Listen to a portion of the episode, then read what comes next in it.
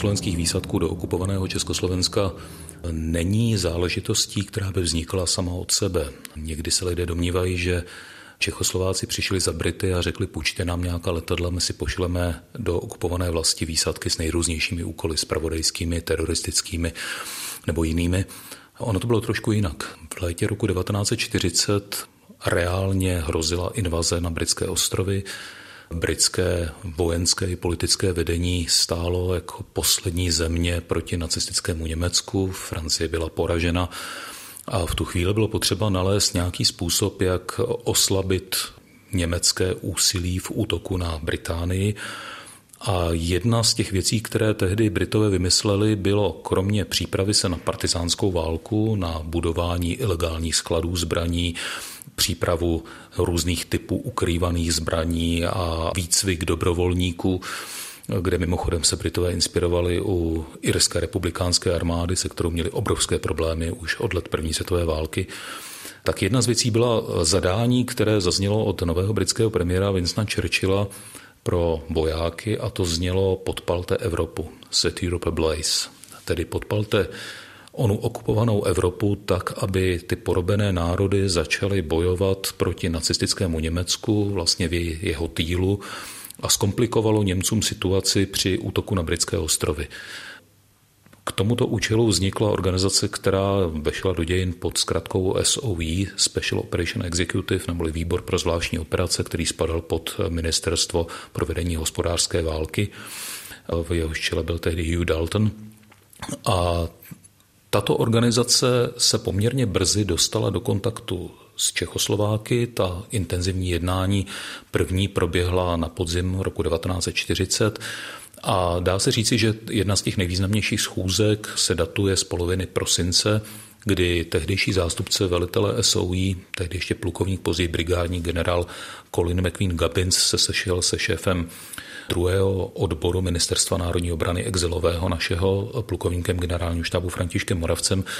A navzájem se ujistili, že československá strana má zájem na tom podílet se na projektu vysílání vyškolených parašutistů na území okupované Evropy s tím, že československá strana vytipuje vhodné vojáky, kteří budou schopni tento úkol zvládnout nejenom po stránce fyzické, ale psychické, s tím, že Britové poskytnou doplňující výcvik, poskytnou zbraně a především dopravní kapacity k přepravě těchto výsadků do okupovaného Československa, což byl téměř neřešitelný problém, protože britská armáda v té době disponovala pouze několika málo letadly, které byly schopné takto náročný úkol zvládnout, protože doletět vlastně bez dotankování, bez mezi přistání z britských ostrovů až na to území okupovaného Československa zase se vrátit do Velké Británie byl úkol opravdu na hraně technických možností tehdejších letounů a to musíme ještě připočítat tu věc, že tato letadla musela překlenout podstatnou část letu nepřátelským územím, kdy byla vystavená útokům nočních stíhačů, protiletadlovému dělostřelectvu a podobně.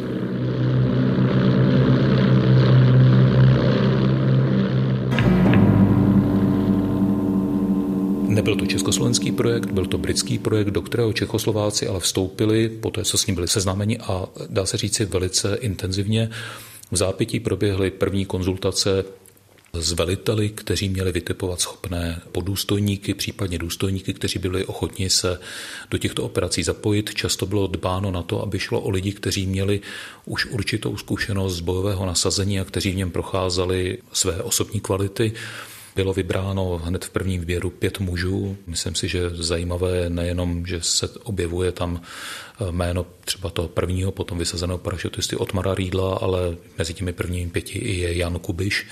Vlastně většina těch prvních vojáků jsou lidé, kteří byli vyznamenáni medailí za chrabrost, případně Československým válečným křížem i za boje ve Francii kde na jaře roku 1940 prokázali nejenom osobní hrdinství, ale řada z nich prakticky schopnost improvizovat, schopnost nějakým způsobem se sami rozhodovat a kdy ti velitelé dospěli k závěru, že tito muži, pokud budou vysazeni a budou v nepřátelském území působit vlastně v civilním oděvu, budou odkázáni sami na sebe, takže budou do té míry iniciativní a kvalitně připraveni, že to zvládnou.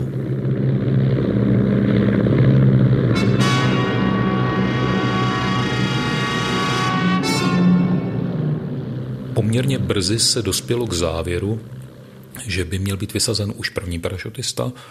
Začalo se řešit, kdo to bude, s tím, že začal být připravován nakonec jeden muž z toho původního pětičlenného výběru, a to byl Otmar Riedl, který byl dobře jazykově vybavený a měl osobní zkušenosti jako jeden z bývalých zaměstnanců továrny Baťa i s mezinárodním prostředím. On působil na Balkáně, jedné z jejich továren a poboček v Borovu. Posledně se chystalo jeho vyslání do belgického Konga, k čemuž však už nedošlo, protože mezi tím vypukla válka a on spolu s některými jinými baťovci se rozhodl, že dá své síly do služeb Československé republiky a tedy naší armády a byl opravdu jako schopný podůstojník, navíc nenápadný, takže pro tento úkol ideálně připravený.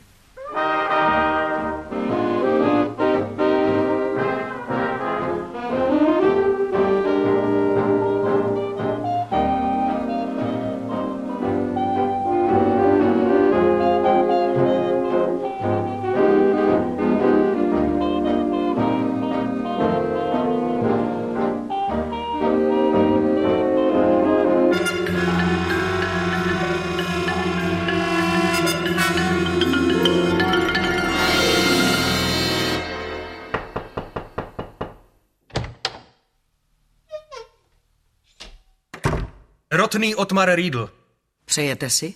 Mám se hlásit u plukovníka Moravce. Pane plukovníku, je tu Rotný Riedl. Ať jde dál. Čekám na něj.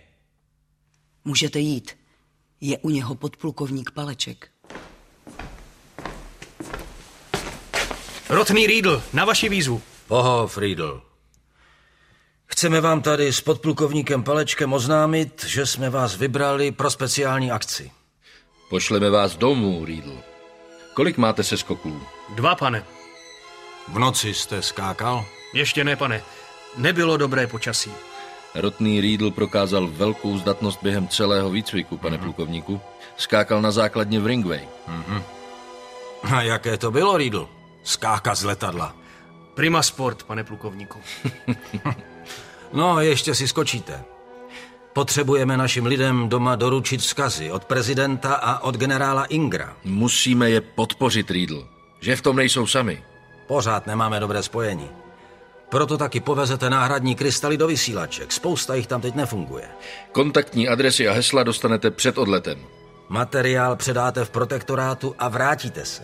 Naši lidi vám pomůžou. Vracet se budete po zemi. Zase přes Balkán. Hm, vy tu cestu znáte. Rozumím, pane. Víme, že to nebude snadné. Jste ochoten úkol splnit? Jistě, pane plukovníku. Splním každý úkol.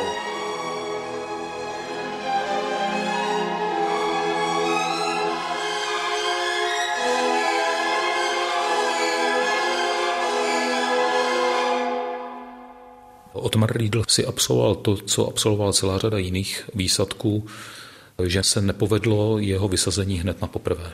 On měl poprvé skákat 17. února, ten eh, letoun nenašel cíl, Druhý případ přišel 15. března, do druhý pokus opět neskončil úspěšně a k vysazení Otmara Riedla došlo až v noci ze 16. a 17. dubna 1941. Potom jeho vysazení tam přichází velká pauza, protože řekněme na létání do protektorátu byly potřeba dlouhé noci. Otmar Riedl se netrefil nebo lépe řečeno netrefilo se letadlo, které ho mělo vysazovat. Letoun se dostal v průběhu letu několikrát do palby protiletadlového dělostřelectva nacistického. Dá se říci, že navigátor z největší pravděpodobností ztratil v důsledku toho orientaci a tentokrát ta ztráta orientace byla poměrně fatální, protože jestliže později u těch dalších výsadků řešíme, že Výsadky Anthropoid Silver a Silver B byly vysazeny, řekněme, s odchylkou nějakých 100 kilometrů od místa se skoku, ale stále se ještě trefily na území protektorátu.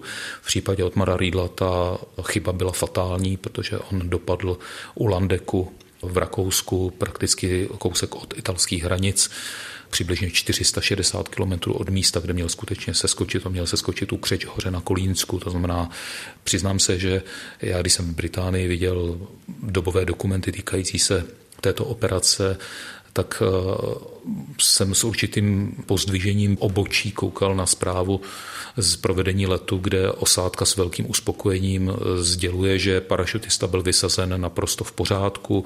Při průletu letounu dokonce bylo vidět, že stojí na sněhu a na letadlo mává, takže určitě je naživu a v, a v pořádku byl vysazen a když potom člověk ví, kde dopadl, tak je to úplně jiný příběh.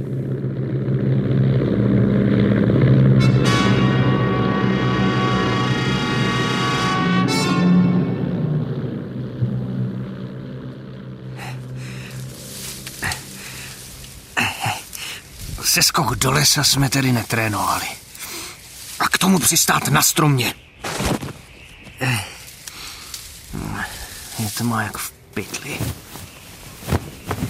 Zatraceně padáka si nesundám. No nic, aspoň stočím šňůry ke stromu. Ať to tu ráno nevlaje. Hm, tak jo. Hotovo. A jdeme. Vypadá to, že se projdu. Tohle křečhoř nebude. Ty hory jsou zatraceně vysoký. No co, každým údolím jde cesta. Však se doptám.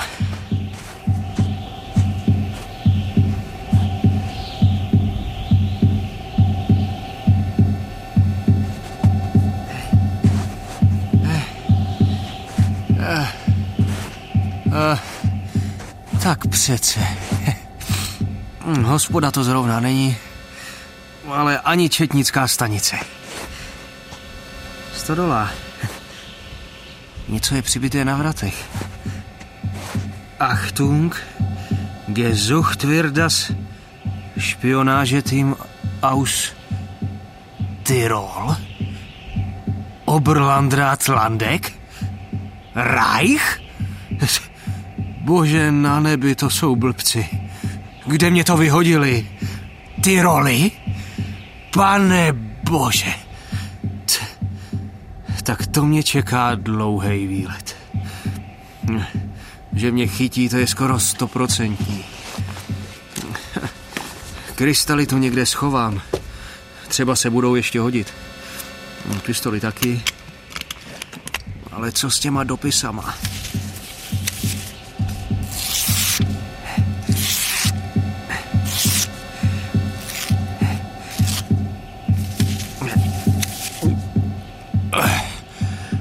Vyřešeno. A jdeme. Třeba budu mít kliku. A dostanu se přes hranici.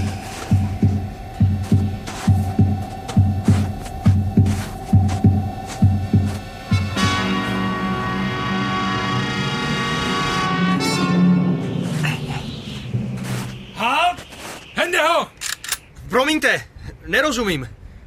Jsem Čech, neumím německy. Ihre Papiere! Nerozumím. Nemám. Du kommst mit! Er sagt, er ist Tscheche. Holen Sie einen Dolmetscher!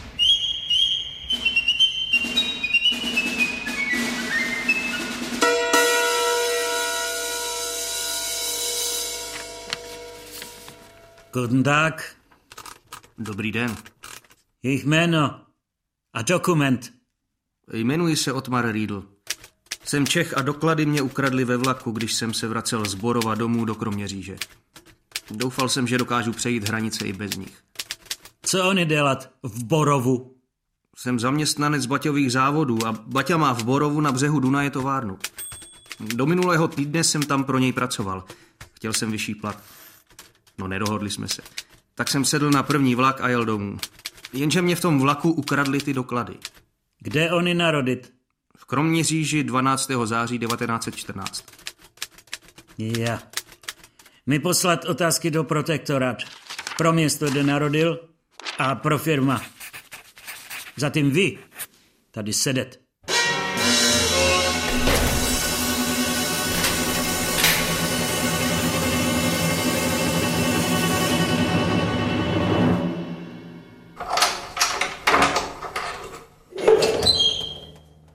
Otmar Riedl?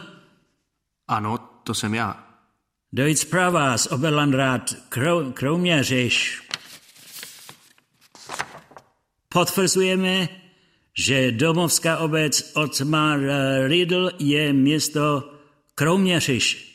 Jmenovaný se zde narodil 12.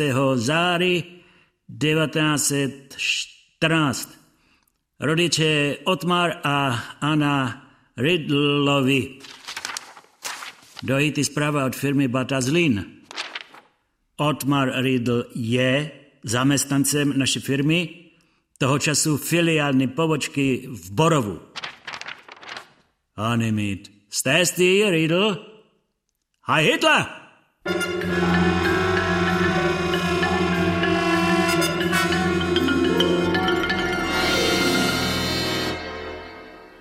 Firma Batě ve Zlíně, personální oddělení potvrdilo, že Otmar Riedl je zaměstnancem firmy Batě.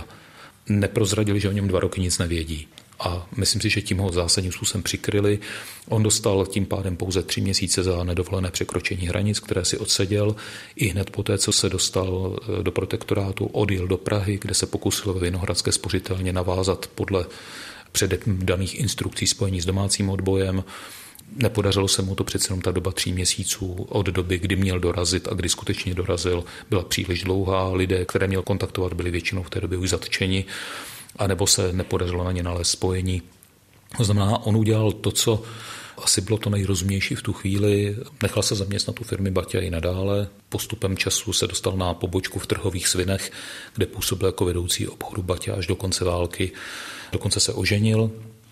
Nicméně myslím si, že celá ta doba jeho působení v době protektorátu musela být obrovské psychické utrpení protože on pochopitelně věděl, že někteří jeho kolegové ho znali jménem, věděl, že někteří z nich vědí, že byl vysazen jako parašutista, věděl, že budou vysazováni další kamarádi, ale samozřejmě věděl také potom to, co se začalo odehrávat. Přišlo první stané právo, druhé stané právo, atentát na Heidricha, pátrání po parašutistech, hledání příbuzných a zatýkání příbuzných zahraničních vojáků, o kterém se dozvídal, viděl jména rodin svých kamarádů, kteří byli popraveni, ať to byl Pechal a další další.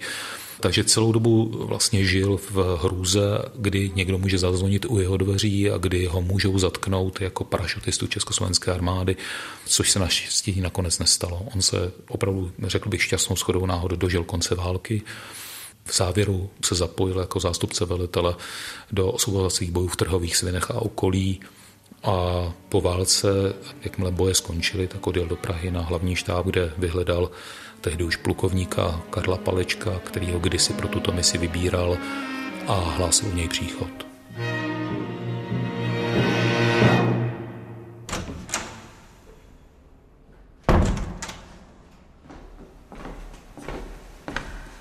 Rotný Riedl. Chci se ohlásit svému nadřízenému, podplukovníku Palečkovi. Podplukovník Paleček už je plukovník, ale má jednání. Nepřijme vás. Myslím, že přijme. Ohlaste mne. Jak myslíte?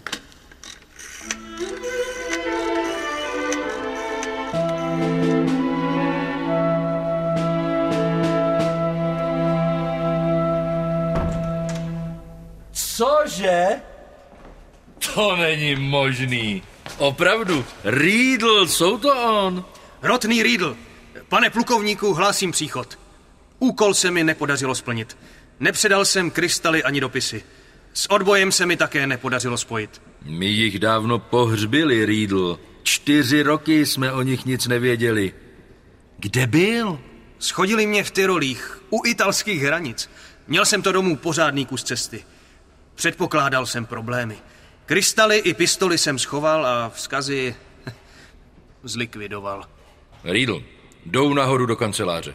Musí sepsat oficiální výpověď. Jak to bylo? Od seskoku do dnešního dne. Provedu, pane plukovníku.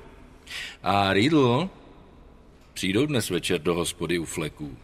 Scházej se tam naši kluci, oslavíme jejich z mrtvých vstání. Rád, pane plukovníku. A můžu mít otázku? Ptají se Riedl. Odpovím jim, pokud budu vědět. Celé čtyři roky přemýšlím, proč jste tenkrát vybrali zrovna mě. V čem jsem byl lepší než ostatní kluci? No, vědí, Riddle. Viděli se oni někdy v zrcadle? Proč? No oni totiž mají takovou vizáž, že by nikoho nenapadlo, že jsou parašutista.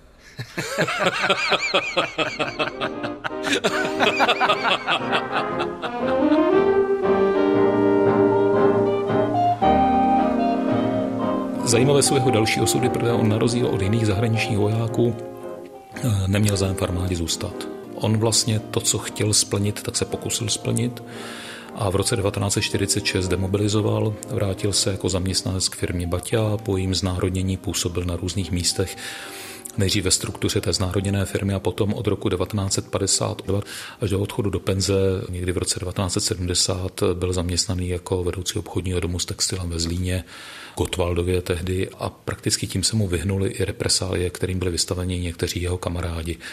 Eh, já vždycky na něj budu vzpomínat jako na takového opravdu nenápadného člověka, u kterého by nikdo nenapadl, že byl parašutista, jako na pána, který vždycky se proti mně seděl s těmi tehdy už nesmírně silnými skly brýlí a který měl takový zvláštní smysl pro humor, řekl bych asi ten britský, takový, kdy byl schopen nejenom se některým věcem, často i tragickým, zasmát, ale, ale udělat si legraci sám ze sebe.